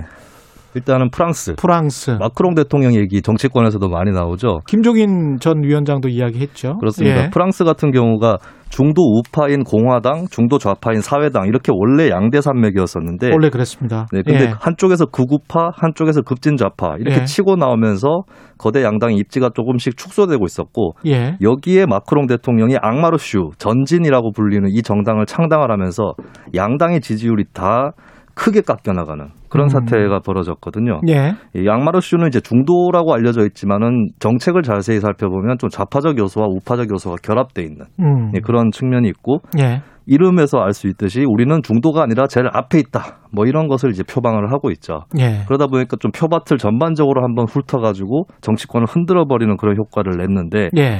최근에 마크롱 대통령 인기가 좋은 편은 아닌데 그렇다고 음. 해서 이 거대 양당 프랑스 기존 거대 양당이 다시 살아나고 있느냐 그건 예. 또 아니다 라고 볼 수 있습니다. 그 이름 자체도 앙마르슈가 이게 영어로 따지면 마치예요, 마치. 전진하는 것이기 때문에 네. 프로그레스라는 진보하고는 또 다른 의미거든요. 그렇습니다. 축이 좀 다르죠. 예. 네. 그래서 그런 이름도 일부러 그렇게 지은 것 같습니다. 한국에서 마크롱 이야기 하는 사람들이 이런 이런 생각을 하겠죠. 네, 예. 이게 원래 신당이라는 것은 잘 되더라도 거대 양당 중에 한쪽만 주로 잠식을 하거든요. 음. 근데 양쪽 다 잠식할 수 있는 시나리오가 가능하다 이런 생각을 이제 하는 사람들이 있는 것이고 예. 이게 이번 서울시장 보궐선거에도 몇 번 나타났던 게 삼자 대결 가상 조사를 붙였는데 막판에는 박영선 후보가 3등을 하는 게 두 번 정도 나섰어요. 아. 그리고 이제 서울 시민들한테 국한된 거긴 하지만 윤석열 신당이 출연할 경우 누구를 지지하겠느냐 음. 해- 했더니 이제 1위가 윤석열 신당, 2위가 민주당, 3위가 국민의힘 예. 이런 결과가 나오기도 했었거든요. 예. 그래서 사실 저는 여기서 윤석열 신당이라는 이름을 지우고 나서 보라. 음. 그만큼 거대 양당의 핵심 지지층이 그렇게 크지 않다. 그래서 한국도 이런 시나리오가 열려 있다. 이런 좀 진단을 하게 됩니다. 근데 이재호 상임고문 같은 경우는 이제 프랑스는 프랑스고 한국은 양대 정당 구조였다. 이런 네. 이야기를 어, 어제도 했었던 것 같은데 프랑스 말고 다른 사례들이 있습니까? 독일이 올해 9월에 총선을 치르거든요. 예. 독일은 우파인 기독민주연합하고 중도 좌파인 사회민주당이 예전에는 양대 산맥이었는데 음. 최근 여론조사에서 정당 지지율 1위가 녹색당으로 바뀌었습니다. 녹색당으로 바뀌었어요? 녹색당이 10% 미만 지지율이었던 정당인데 현재 28%까지 올라왔고요. 예. 그리고 그 거대 양당은 20% 선이나 10% 중반까지 떨어져 버렸습니다. 예. 그러니까 녹색당 같은 경우도 어 기존에는 원래 좌파 일각을 갉아먹는 소수 정당이었었는데 음. 중도 우파 이런 쪽으로까지 지지가 확대되고 있는 프랑스의 악마르슈랑 비슷한 그런 모습을 또 보이고 있는 것인데 어, 현재 추세로 가면은 이번 총선은 녹색당이 제1 여당이 되거나 아니면 여당에 포함이 안 되면은 제1야당으로서 반사이득을 더 챙기거나 음. 행복한 시나리오가 기다리고 있는 것 같습니다. 근데 우리가 이제 연동형 비례대표제 같은 거 할 때도 이제 네네. 독일에서 많이 배워왔다 이런 이야기 하- 하잖아요. 근데 독일 같은 경우는 그렇게 이제 그 여러 정당들이 있어서 그래서 좀 더 유리한 거 아닌가 네네. 그런 분석도 할 수 있을 것 같은데 그렇습니다. 어, 어떻게 보세요? 근데 거꾸로 보면은 프랑스 같은 경우는 비례대표제가 아니라 다 소선거구제거든요. 예, 우리랑 예, 비슷한. 예. 예. 어떻게 보면 연동형 비례대표제와 다당제에서 거대 정당이 오히- 오히려 보호받는 측면도 있습니다. 아 그래요? 왜냐하면 예. 지지율에 맞게 의석을 가져가기 때문에 음. 지지율이 떨어지면은 의석이 그만큼만 떨어지는 거거든요. 예. 근데 한국과 같이 비례성이 낮은 선거제도에서는 거대 정당이 지지율이 떨어지다가 임계점 밑으로 내려가는 순간 의석수가 확 떨어집니다. 그럴 수 네, 있겠습니다. 오히려 예. 거대 정당이 몰락하기 쉬운 그런 사례가 될 수 있고 특히나 프랑스의 악마르슈처럼 양쪽을 다 잠식할 경우는 음. 한쪽 정당만 몰락하는 것이 아니라 둘 다 몰락할 수 있는 그런 시나리오도 가능한 것이죠. 우리가 지금 구도를 계속 보고 있는데 그 구도를 이렇게 볼 수밖에 없는 게 결국 민심의 이제 향배일 것 같기도 하고요. 네네. 예, 민심이 자꾸 이제 뭔가, 뭔가 수렴하는 쪽으로 모이는 거 아닌가 네. 그런 생각에서 이제 이런 말씀을 하고 계시는 것 같은데 미국 같은 경우는 대표적이잖아요 양당제. 그렇습니다. 거기도 뭐 이런 현상이 있어요? 미국에 조금 의미심장한 변화가 있는 게 얼마 예. 전에 여론 조사를 했거든요. 예. 그러니까 미국에 민주당, 공화당이 있는데 민주당은 크게 중도적인 바이든파와 좌파적인 샌더스파 이렇게 있는 편이고 예, 공화당은 트럼프파하고 전통적 공화당원들이 있는데 그렇죠. 이 네 개 파벌로 조사를 음. 해봤더니 전부 지지율이 17%씩 나온 거예요. 똑같이. 아, 예. 그것은 이제 어, 상상력을 좀 많이 발휘해 보자면 혹시 이게 사당 체제로 분화되는 건 아닌가. 사당 체제가 될 네. 수도 있겠구나. 아직까지 그죠? 현실적으로는 양당제를 유지할 가능성이 높긴 한데 미국도 음. 이 자세히 살펴보면은 그 내부는 역동적이다라고 볼 수가 있는 거겠고 그리고 상상- 네. 서로 좀 그렇게 맞지도 않아요. 사실 공화당 내에서도 그렇죠. 트럼프주의자들과 전통적인 공화당은 정말 잘 안 맞거든요. 그렇습니다. 예. 이번 대선에서도 맥케인 의원의 어떤 후계자들 예. 이쪽은 트럼프를 지지하지 않았었죠 또. 그렇죠. 네, 그리고 그래서 이게- 빌 클린턴부터 이 그렇습니다. 바이든까지 내려오는 이 중도 좌파라고 해야 될까요? 네네. 예, 민주당 내 중도 우파죠. 민주당 내니까. 그리고 버니 샌더스 같은 이 좌파하고는 또 안 맞고. 그렇습니다. 예. 그래서 이게 만약에 네 개 파벌이 진짜 분화가 되면은 이왕의 음. 다당제가 펼쳐졌기 때문에 미국도 비례대표제나 내각제로 전환할 수 있는 모멘텀이 올 수도 있는 것이죠. 우리 거대 정당들 같은 경우, 양당 같은 경우는 이걸 아주 심각하게 바라보고 있겠네요. 어떻게 보면. 글쎄요, 그래도 우리가 기득권이 있을 걸 하고 생각을 하고 있을 수도 있겠고. 예. 근데 저는 이제 여기에 대응을 어떻게든 거대 정당들도 해야 될 거라고 보는데 음. 두 가지 중에 하나를 선택을 해야 됩니다. 선택해서 똑바로 제대로 끝까지 해야 되는데 예. 첫 번째는 다당제를 적응을 하는 거죠. 음. 비례대표제 쪽으로 선거제도 개혁도 수용을 하고 예. 그래서 어, 많은 권력은 좀 포기하는 대신에 계속해서 거대 정당으로서 리더십을 행사할 수 있는 길을 가거나 예. 아니면 양당제를 고집할 경우에는 당내 다양성은 보장해줘야 된다. 음. 그 당에서의 비주류의 활동이라든지 당내 다양성. 예, 지분 그러니까 전체 정치에서의 다양성을 보장을 하던가 아니면 당 내에서의 다양성이라도 보장하던가 이 두 가지 중에 한 가지의 길을 택해야 된다. 근데 둘 다 안 하려고 하면은 예. 용을 쓰다가 아까 얘기했던 프랑스나 독일의 거대 정당처럼 몰락할 수 있다, 예. 쇠락할 수 있다라고 하는 것입니다. 근데 속으로는 일본 자민당처럼 됐으면 좋겠다. 장기 집권했으면 좋겠다. 네. 뭐두 정당 다 그런 생각을 갖고 있지 않을까 그런 상상도 해봅니다. 예. 여기까지 듣겠습니다. 예. 김수민의 눈 김수민 평론가였습니다. 고맙습니다. 예, 감사합니다. KBS 1라디오 최경영의 최강시사 2부는 여기까지고요. 잠시 후 3부에서는 김기식의 식스센스 준비되어 있고요. 일부 지역국에서는 해당 지역 방송 보내드립니다.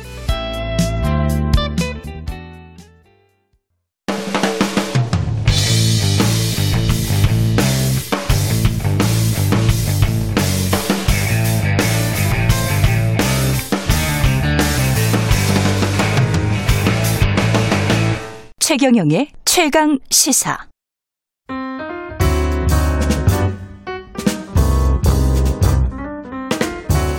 네, 더 나은 미래를 위해서 오늘의 정책을 고민합니다. 김기식의 정책 이야기 식센스 김기식 더 미래연구소 소장 나와 계십니다. 안녕하세요. 예, 안녕하세요. 네. 요즘 정치권에서 방금 박영진 의원 왔다 네. 갔는데 군복무 관련 이슈들 화제입니다. 20대 남자, 2대남들한테는 정말 관심일 것 같고 네, 네. 구애가 아니냐 뭐 이런 분석도 있고 그러던데 하나하나 짚어보겠습니다. 일단 더불어민주당 초선의 전용기 의원은 군 가산점을 부활해야 된다 이렇게 주장하고 있는데 이 어떻게 생각하세요?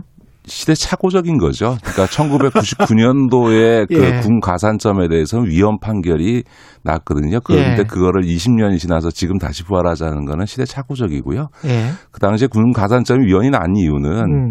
이게 예를 들어 군 가산점이라는 게 이제 교사나 공무원 채용할 때 이제 남자 군대 갔다 온 남자한테 가산점을 주는데 그 시험이라는 게 0점 몇 점으로 당락이 좌우되는데 그 예. 군 가산점으로 당락이 좌우되는 거는 평등권을 침해하는 거다라고 해서 위헌 결정이 난 거거든요. 예. 그래서 저는 그런 점에서는 그걸 뒤집겠다라고 하는 건 뭐 적절치 않다고 봅니다.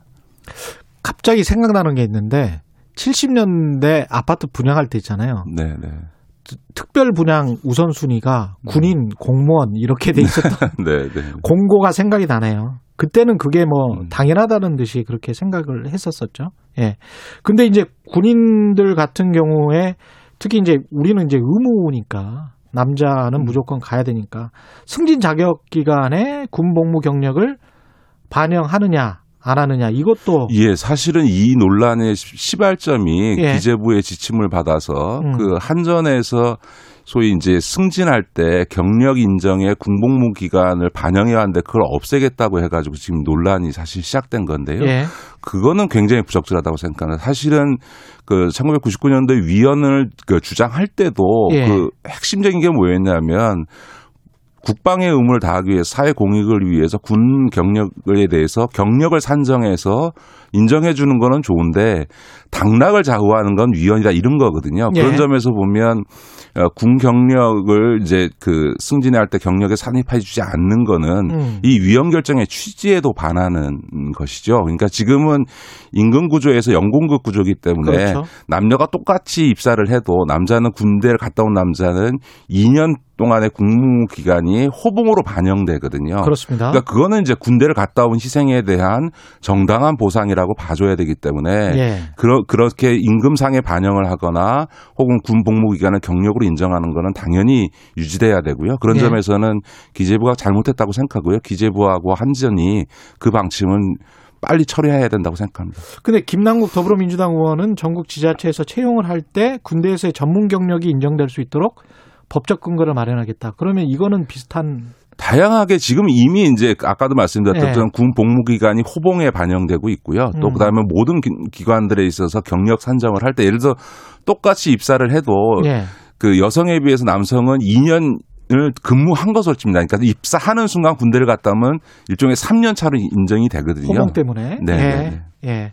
박용진 더불어민주당 의원 방금 모병제 이야기했는데요. 네, 네.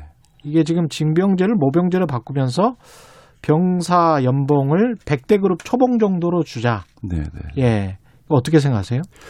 뭐 모병제 주장은 사실 새로운 건 아니고요. 모두가 예. 다 장기적으로는 모병제로 가야 된다라고 하는 거에 대해서는 뭐 방향이 있으니까 그거는 뭐 그냥 언급한 것 같고요. 핵심이 뭐 백대 그룹 초봉 수준으로 월급 주자기 백대 그룹 초봉이 4천만 원인데요.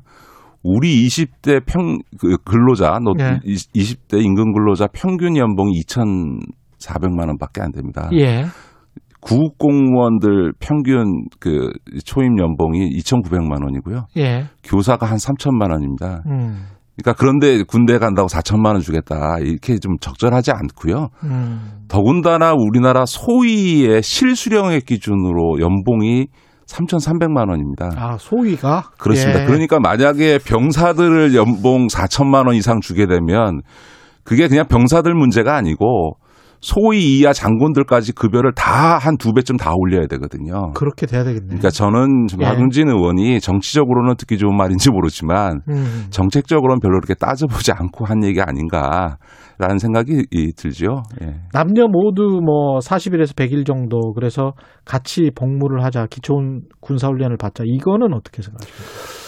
예, 그게 아마 주장 핵심인 예. 것 같은데요. 음. 그래서 뭐 그 남녀 모두 군복무해서 2천만 명의 그 예비 전력 예비군. 확보하자. 예. 그래서 이게 무슨 그 백만 대군 얘기가 자주 나오는 삼국지 시대도 아니고 지금 이게 무슨 드론 예.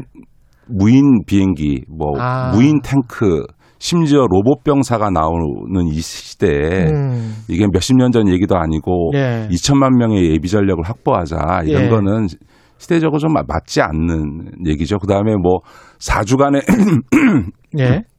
죄송합니다. 4주간의 기초군사훈련을 한다는 게 사실은 총 쏘고 수류탄 던지고 구보하는 이른바 소위 땅개 훈련하는 건데 그 예. 4주간 땅개 훈련한다고 해서 앞으로 우리 군이 나가야 될 첨단 무기 체계를 운영할 수 있는 것도 아니기 때문에 음. 저는 그 내용적으로는 적절치 않다고 봅니다. 실용적이지 않다라는 그런 말씀이신 것 같고 그러면 정치적으로 어떤 메시지를 주기 위해서 이런 이야기를 했다. 그러니까 이제 저는 제일 큰 문제는 지금 예. 20대 남성이 민주당에서 떠나가는 문제를 음. 무슨 전, 젠더 갈등의 문제라든가 예. 남녀 어, 이런 성평등의 문제로 접근하는 것 자체가 문제라고 생각합니다. 그러니까 이, 지금 발상이 이런 거잖아요. 남자만 군대 가니까 지금 불평등하지 않냐. 그러니까 남녀 모두 가게 하자. 예. 라고 하는 건데 그렇게 따지면 여자만 출산하지 않습니까? 그러면 그거 어떻게 해결할 겁니까? 그러니까 아, 다시 말해서 예. 이런 성평등 문제를 이렇게 기계적이고 산술적으로 접근하면 음. 안 되는 것 같고요. 예. 오히려 이런 문제를 이렇게 젠더 갈등의 문제로 접근하게 되면 그리고 이제 그걸 기계적인 이런 성평등 문제로 가져가게 되면 음. 오히려 젠더 갈등을 부추기는 게 오히려 되는 결과를 낳기 때문에 정치적으로는 굉장히 위험한 접근이라고 봐야죠. 그러네요. 근데 이제 20대 남성 같은 경우에 경력 단절 이야기 뭐 이거는 꾸준히 뭐 군 복무 기간 동안에 제기가 네. 되는 건데 그거는 어떻게 풀어야 된다고 그렇죠. 보세요? 20대 남성들의 이 남성들만 군대를 가게 되면 가서 네. 경력 단절이 생기는 게 맞습니다. 음. 그런데 한번 다시 생각해 보십시오. 출, 앞서도 말씀드렸던 것처럼 출산으로 인해서 여성들은 경력 단절이 생기지 않습니까? 네. 출산하고 육아하느라고 네. 오히려 훨씬 더 긴 기간의 경력 단절이 발생해서 우리가 예. 경단녀라는 말은 들어봤지만 경당남이라는 말은 들어본 적이 없잖아요. 예. 그러니까 지금 사실은 이 경력 단절 문제가 여성에 더 심각한 거는 20대 때 남녀의 고용률 차이는 1.6%밖에 안 되는데요. 예. 결혼한 뒤에 우리나라 지금 결혼이 남성은 32세, 여자는 평균적으로 30세거든요. 그러니까 30대 음. 결혼하는데 결혼한 후에는 무려 남녀의 고용률 차이가 28.5%로 늘어납니다. 예. 즉 결혼과 함께 여성들의 경력 단절이 장기간 지속되고요. 그러다 보니까 임금 격차도 남자를 100으로 했을 때 우리나라 여성의 임금이라는 게 68.7%입니다. 예. 그러니까 3분의 2밖에 안 되는 거예요. 그러니까 예. 다시 말해서 이게 이제 군대만 놓고 남녀 차별이나 평등 얘기를 따질 게 아니고 음.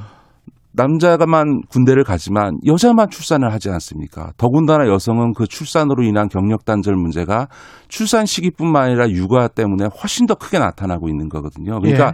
이런 어떤 성평등이라고 하는 문제나 경력 단절 문제도 전체 전 생애에 걸쳐서 전 사회적으로 좀 봐줘야 아, 되는 거지요. 음. 이제 그런 점에서는 저는 뭐 남자만 군대 가니까 저 여- 남녀 다 가자라고 하는 발상은 매우 그 저급한 발상이다 저는 이렇게 봅니다. 그러면 결국은 이제 기존에 남아 있는 호봉에서 한 2년 정도 더 쳐주는 것 그 정도가 가장 적절하다 이렇게 보시는 군. 경력에 대한 예. 그 인정은 당연히 이제 임금에서 반영해주고 음. 소위 경력에 반영해줘서 그 불이익이 없도록 예. 2년간의 공백이 불이익이 없도록 해주는 건 맞겠죠. 그럼에도 예. 불구하고 20대 남성들이 불만을 가질 수 있습니다. 왜냐하면 특히 이제 최근에 이제 젠더 문제와 관련해서 보면 20대 그렇죠. 남성들이 아니 우리가 무슨 성차별 여성이 성차별 받고 있으며 우리가 무슨 가부장적 그 기득권을 누리냐 그건 기성세대 것이지 그게 맞는 게요. 네. 지금 20대들은 자랄 때 아들 딸 차별하는 부모 밑에서 크지 않았거든요. 아들 딸 다 평등하게 크지 않습니까? 그렇죠. 그 다음에 중고등학교 때 오히려 남자들이 다 성적 깔아주잖아요. 입시 때 오히려 여성들이 더 성적 좋고 취업 에서 네. 시- 필기 시험만 보면 여자들이 더 좋은데 예. 무슨 20대들이 보기에는 예. 자기가 어릴 때부터 자라올 때 무슨 여성 차별이 있으며 자기들이 무슨 가부장적 기득권을 누렸냐 다 윗세대 얘기지 우리가 맞습니다. 오히려 역차별 받는다 이렇게 그렇죠. 이제 그러니까 저는 항변하는 20대 이 것이죠. 항변이 예. 맞다고 생각합니다. 예. 그런데 앞서도 말씀드렸던 건 지금은 평균적으로 20대는 다 미혼이거든요. 음. 20대 때 여- 남성들이 그렇게 느낄 수 있는 건데 막상 딱 30대가 돼서 여성들이 결혼하게 되면 20대 남성들이 겪었던 것보다 훨씬 더 많은 경력 단절과 승진이나 고용에 있어서의 차별들이 발생하거든요. 그런 네. 점에서 저는 이 문제를 서로가 서로를 이해하면서 소통하고 대화하면서 사회적 이해 폭을 넓히는 방식으로 가야지 음. 남녀 젠더 갈등의 편에 구도를 짜놓고 이번에 여자 편 들고 이번에 남자 편 들고 하는 이런 식으로 정치가 어 작동해서는 안 된다. 정치가 해야 되는 어떤 사회 통합력을 음. 오히려 어 저해해서 예. 오히려 갈등을 부추기게 된다는 거죠.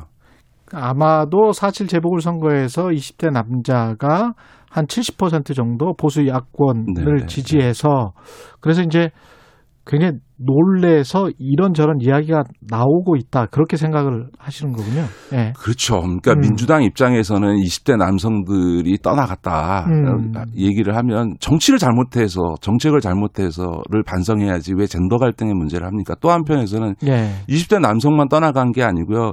어, 문재인 정부와 민주당의 가장 철옹성 같은 지지층이었던 30대 여성도 같이 떠나갔거든요. 어. 이제 그 다시 말해서 그게 무슨 남녀 간의 문제가 아니라 정치와 정책을 잘못한 것에 대한 반성을 해야 되는 문제인데 그럼 20대 남성들이 왜 떠나갔냐라고 하는 거를 젠더 문제로 봐서는 안 되고요. 예. 종합적이겠죠. 저는 잘 제일 큰 문제는 현재의 좌절뿐만 아니라 미래 희망이 보이지 않는다는 것에 대한 분노가 저는 있다고 생각합니다. 예.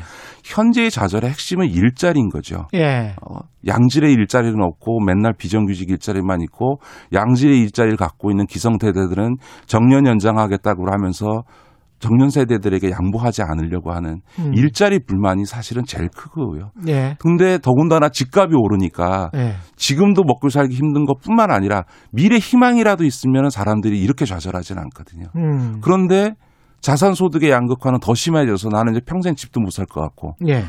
일자리도 불안하고 집도 마련 못 하니까 결혼도 못 할 것 같고 어떤 그렇죠. 여자가 나 같은 사람에게 시집 오겠냐 결혼하자고 할 거냐라는 예. 생각이 드니까 소위 이 좌절이라는 게 현실적 좌절일 뿐만 아니라 미래의 불안감과 겹치면서 지금 이렇게 어떻게 보면 분노의 투표를 한 거거든요. 음. 문제를 이렇게 접근을 해줘야 된다고 저는 어, 보는 거죠. 예. 그러면 어떤 대책을 내놔야 될까요? 연금 개혁 같은 걸 해야 될까요? 아니 저는 세상에 전에도 제가 그런 말씀을 드리는데 예. 세상에 이런 문, 그 복잡한 문제에서 예. 뭐 하면 해결된다. 예. 제가 늘 하는 얘기입니다만 어, 아. 어떤 정책 전문가가 부동산 문제가 됐든 이런 20대 남 문제든 이거 하면 해결됩니다라는 말은 무조건 다 틀린 말이다. 세상이 그렇게 단순하면 나라가 이렇게 되겠습니까? 그렇죠. 사람들이 이렇게 분노하겠습니까? 굉장히 저는 복합적이겠죠. 예, 복합적인 거죠. 그러니까 예. 일단 일자리 문제에서부터 시작해서 주거를 안정시키는 문제, 부동산 가격이 이렇게 계속 뛰면요. 음. 사실은 지금 뭐 종부세 완화 얘기를 하지만 사실 종부세 내는 사람들은 우리나라 몇 퍼센트가 됩니까? 오히려 20대 청년들은 나 종부세 내는 사람 좀 대봤으면 좋겠다. 나 세금 그렇죠. 10배 낼 테니까. 이게 20, 더 냉소적이 돼버리죠. 그렇죠. 그렇게 예. 되는 거죠. 자, 예. 그런 점에서 보면 이런 일자리 문제, 주거 문제, 복지 음. 문제 자기 어, 지금 20대로는 보면 복지 혜택을 별로 받을 게 없잖아요. 복지라는 거는 장애가 있거나 나이가 들거나 그렇죠, 그렇죠. 어린아이거나 예. 하는 경우에 이제 복- 주로 복지 혜택이 가니까 음. 근데 부담은 자기가 다 해야 될 것 같고 미래. 미래 몇 근데- 배를 더 부담해야 돼서 지금 좋은 직장은 잘 안 나타나고. 안 나타나고. 그러니까 나는 복지 혜택은 못 받고 있는데 지금 2040년 되면 내 수입의 반을 복지 비용으로 내야 된다고 하니 그게 선진국이라고 하니. 이- 그렇죠. 예. 그 그게 부당한 거죠. 자 그런 점에서 보면 아. 기성세대가 기성세대의 기득권을 양보해 줘야죠. 국민연금 보험료 더 내줘야 되고 예. 더 이상 정년 연장하겠다고 하지 말고 음. 청년들에게 일자리를 나눠줘야 되고 예. 요 그런 식으로 양질의 일자리들을 청년들에게 제공해 주는 것만으로도 음. 지금 20대 문제를 해결하는 데 있어 아주 중요한 획기적인 전기가 마련되겠죠. 예. 마- 제가 꼭 말씀드리고 싶은 거는 음. 이 이대남 문제를 갑자기 이 젠더 문제, 젠더 갈등의 문제로 가져가는 거는 우리 사회 통합을 위해서 매우 바람직하지 않다. 그 다음에 이 그 군대 가는 문제와 관련해서는 아까 말씀드렸던 것처럼 우리 20대 청년들이 군대 가서 희생하는 거 맞습니다. 우리 20대 청년들도 그러나 아직 결혼을 안 했으니까 잘 모르실 텐데 대부분 다. 우리 여성들이만 출산을 해서 30대 이후에 우리 여성들이 겪게 되는 이런 것에 대해서 인정해야 되고요. 또 하나 말씀드린 건 사회경제적 차별은 기성세대에 비해서 많이 줄어들긴 했지만 여전히 성희롱, 성폭력, 데이트 폭력, 가정 폭력의 주된 희생자는 여성인 게 현실인 거거든요. 그런 점에서 여전히 여성이 사회적 약자인 건 분명한 거다. 우리가 그걸 이해하면서 서로 젠더 간에도 대화하고 사회적으로 대화하고 정치는 이런 갈등적인 요소가 존재한다 하더라도 이걸 통합적으로 묶어내는 음. 이런 접근을 해줘야 된다. 저는 그렇게 봅니다. 말씀 감사하고요. 지금까지 김기식 더 미래연구소 소장이었습니다. 고맙습니다. 네, 고맙습니다. KBS 라디오 최경영의 최강 시사 듣고 계신 지금 시각은 8시 46분입니다.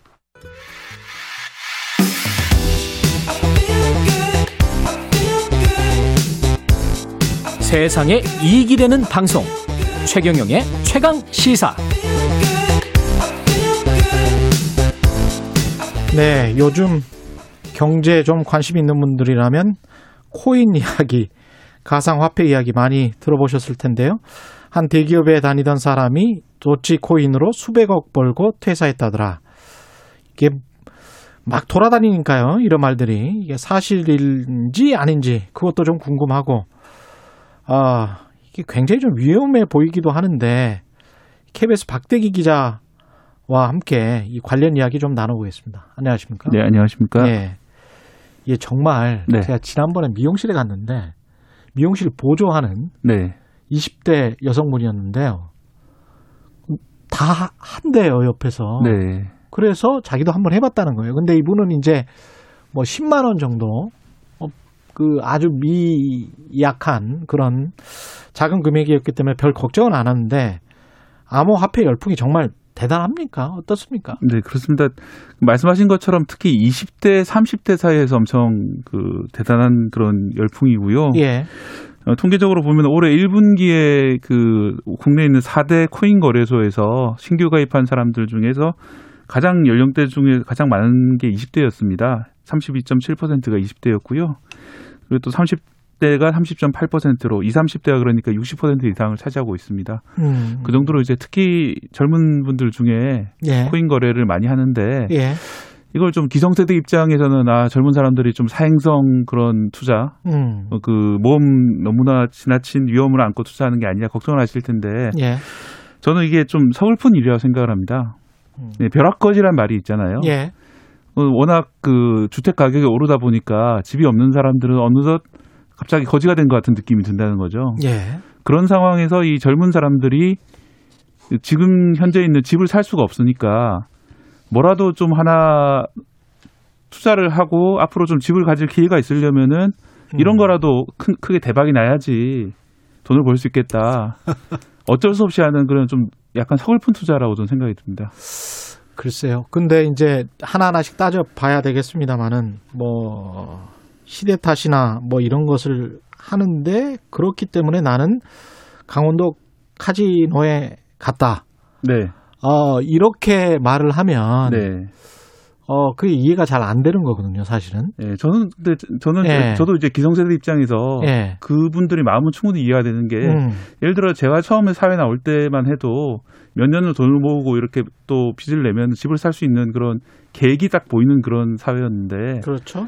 어느덧 최근에 집값이 많이 오르면서 젊은 사람들이 사회에 나가서 정상적으로 월급을 받아가지고 과연 집을 살 수 있겠느냐 그렇게 말하기 너무 어려워진 그런 사회가 돼버렸기 때문에 돼버렸습니다. 특히 서울 수도권 같은 경우에 예, 예. 집값이 가장 큰 어떤 문제의 근본 같이 돼버렸는데요. 실제로 이렇게 돈을 버는 사람들이 가끔 있긴 있죠. 네, 그, 예. 그 중에서 이제 좀 걸러보셔야 될 게 특히 이제 인터넷에 음. 인증되는 것들은 사실 이제 그림을 조작해가지고 아, 돈을- 조작하는 것도 있어요? 예, 돈을 벌었는지 안 벌었는지 알 수는 없는데 예. 자, 취재를 해보니까 실제로 돈을 버신 분들도 분명히 있긴 합니다. 음. 그래서 국내 이제 유명한 대기업에 다니시는 분인데 뭐 소문에는 400억 정도를 벌었다고 하는데 실제 이제 금액까지 확인하지는 못했는데 예. 실제로 상당히 많은 돈을 벌어서 사표를 낸 것까지는 확인을 했습니다. 예. 뭐 그런 식으로 돈을 버시는 분이 있는 반면에 음. 어 괜히 이제 이상한 그 코인을 샀다가 돈을 잃는 분들도 상당히 많이 계세요. 예. 그래서 이제 그 중에서 어쩌다 한 명 돈을 잃, 버는 것을 보고 계속 뭔가 이제 복권을 사는 그런 심정으로 이렇게 투자를 하는 거죠. 근데 이것도 참 땅값이 오르는 것을 보면 있잖아요. 물가 인상률 대비 뭐 40년, 50년 지나면 결국은 전국 토지의 5% 정도만 물가 상승률을 상회해서 오르거든요. 네. 근데 땅에 투자하면 오래 있으면 네. 무조건 땅값이 오른다라고 생각을 하는 그런 미신 같은 게 있거든요. 네. 근데 코인 같은 경우도 뭐 여러 가지가 있을 것 같은데 여기에 이제 아무거나 이제 뭐 투자하면 네. 뭐 코인이라고 하니까 가상 화폐라고 하니까 네. 이것 자체도 이름도 좀 이게 사실은 자산이잖아요 일종의 가상 자산 가상 자산이잖아요. 게 가장 정확한 표현입니다. 예 그래서 투자 개념으로 이제 바뀌어버렸기 때문에 네. 실체를 명확히 알아야 되는 측면도 있을 있을 것 같습니다. 네, 그렇습니다. 특히 예. 이제 최근에 도지 코인이라는 게 상당히 문제가 되고 있는데요. 음, 이게 많이 올랐다가 이게 불과 넉 달 사이에 100배가 올랐습니다. 예, 그러니까 지난해 12월 달에 천만 원 샀던 분들은 이게 10억 원이 됐다는 얘기예요. 예, 밖에서 볼 때는 어- 엄청나게 대단해 보이지만 또 이게 또 금세 하루 만에 또 20, 30% 빠지고 그러거든요. 예. 그러면 언제 매입하는 시점에 따라 가지고 순식간에 큰 돈을 날릴 수 있는 그런 위험한 자산이고 예. 이 비트코인 같은 경우는 그, 그나마 전체적으로 발행량이 정해져 있기 때문에 어느 음. 이상으로 발행이 안 됩니다. 하지만 예. 이제 도치코인 같은 경우는 어 약간 좀 반쯤 장난으로 만든 코인입니다. 비트코인을 좀 풍자하기 위해서 음. 예. 우리도 이제 쉽게 이렇게 만들 수 있다고 보여주려고 만든 건데 갑자기 이렇게 큰 인기를 끌면서 되고 있는 중이고 또 이제 이걸 매일매일 더 많이 찍어내고 있는 중이거든요. 도치코인 음. 같은 경우에는. 그래서 예. 이제 앞으로 가격이 0으로 될 수도 있고 뭐 오를 수도 분명히 있고요. 그렇기 때문에 뭐 이런 코인 투자하실 때는 좀 상당히 좀 주의하실 필요가 있을 것 같습니다.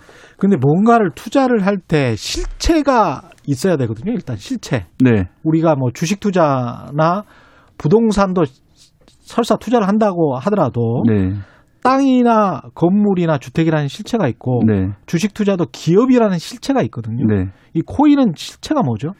코인은 그래서 말씀하신 그게 가장 코인의 아픈 점인데요. 예.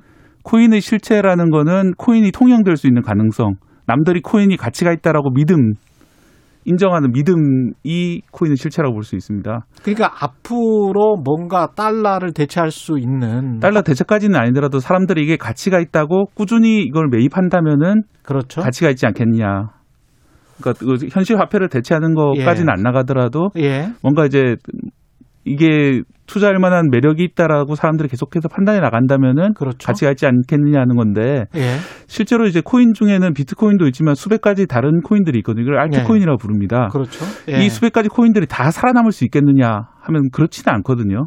그중에 일부는 살아남을 수도 있겠지만 일부는 또 사라질 텐데. 어떤 것만 아주 그 보편적으로 네. 아주 특정 분야에서 네. 그렇게 되겠죠. 예, 그렇게 되다 보면은 없어지는 코인도 있을 거고 영으로 돌아가는 코인들도 있을 지금 텐데 코인이 수백 가지입니까? 수백 가지 이상이죠. 왜냐하면 계속해서 만들고 있기 때문에. 아, 그러면 자기가 투자하는 그 코인이 보편적으로 살아남을 한두 개의 코인이 되기 될 수 있을 것이다 이렇게 희망을 걸어야 되는 거예요. 어, 그게 실체네요. 어, 그렇게 하는데 실제로는 어떤 식으로 이제 투자를 하시냐면요. 예. 그런 이제 장기적인 그런 걸 보지 않고 아니고. 앞으로 20분간 이게 오를 것이냐. 오늘 이- 하루 또 이게 오를 것이냐. 20분간 네. 오를 것이냐? 앞으로 오늘 하루에 이게 오- 오를 것이냐. 아, 왜냐하면 하루에 이 변동폭이 무제한이기 때문에 예. 오늘 저녁에 내가 자기 전까지 이게 오를 것이냐 이런 아주 초단기 투자들이 많이 있습니다. 실제로 도치코인 같은 경우에 투자하시는 분들 얘기를 들으면은 예. 이게 뭐 장기적으로 뭐 1년, 10년 뒤에 어떻게 된다라는 꿈을 꾸는 건또 가- 간혹 계시고 대부분은 그런 생각을 안 하세요. 오늘 이게 오른다면은 내가 투자하는 게 의미가 있다. 아, 오늘만 보고 투자하는 거죠. 아니 그러면 카지노에서 슬롯머신 땡기면서 막 이렇게 막 돌아가는 거 있잖아요. 네. 그러면서 정배열이 될 때까지 눈 빠지게 기다리는 거 그거하고 비슷한 거 아닙니까? 네. 그게 그렇게 지금 또- 24시간 지금 거래되는 거잖아요. 네. 전 세계에서 계속해서. 굉장히 빠져가지고 지금 계속 보겠네요. 그러면 네. 언제 내 거는 갑자기 팍 오르지 뭐 이러면서 아 이거 굉장히 좀 투기성이 있네. 네. 그래서 예. 뭐 이것 때문에 사실 밤에 잠도 잘 못 자고 그런 직장인도 많이 계시고요. 예. 뭐 좀 현실하고 좀 이런 투자랑 거꾸로 돼서 낮에 출근하는 것을 좀 농담 삼아서 원화 채굴하러 간다. 원화 채굴하러 간다. 이 비트코인을 채굴한다고 하니까 아. 예. 낮에 일하는 동안 월급 받아가지고 채굴한 원화를 가지고 다시 코인으로 바꾸겠다. 아, 뭐 이런 코인에 투자하겠다. 예, 이런 말까지 하고 나오고 있는 시점입니다. 심각하군요. 예. 어떤 그 안전장치 규제 같은 거가 있, 있어야 될 것 같은데 또 규제를 한다고 하면 싫어할 것 같기도 하고 어떻게 생각하세요? 가장 큰 문제가 그 코인 거래소의 안, 미, 를 과연 믿을 수 있을 것인가 우리가 예. 왜냐하면 이제 코인 거래소 중에 일부 거래소 같은 경우에는 실제 코인을 가지고 있는 게 아닌 상황에서 거래가 되는 경우도 있거든요. 장부 네. 거래라고 하는데 어 그래서 실제로 우리가 코인을 거래소에서 코인을 사, 샀을 때 그 코인을 우리가 얻는 게 아니라 장부상에서만 내 이름으로 돼 있는 거, 경우들이 예. 있거든요.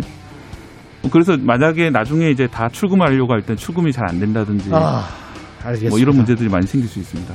예, 지금까지 KBS 박대기 기자였습니다. 오늘 말씀 감사합니다. 감사합니다. 네.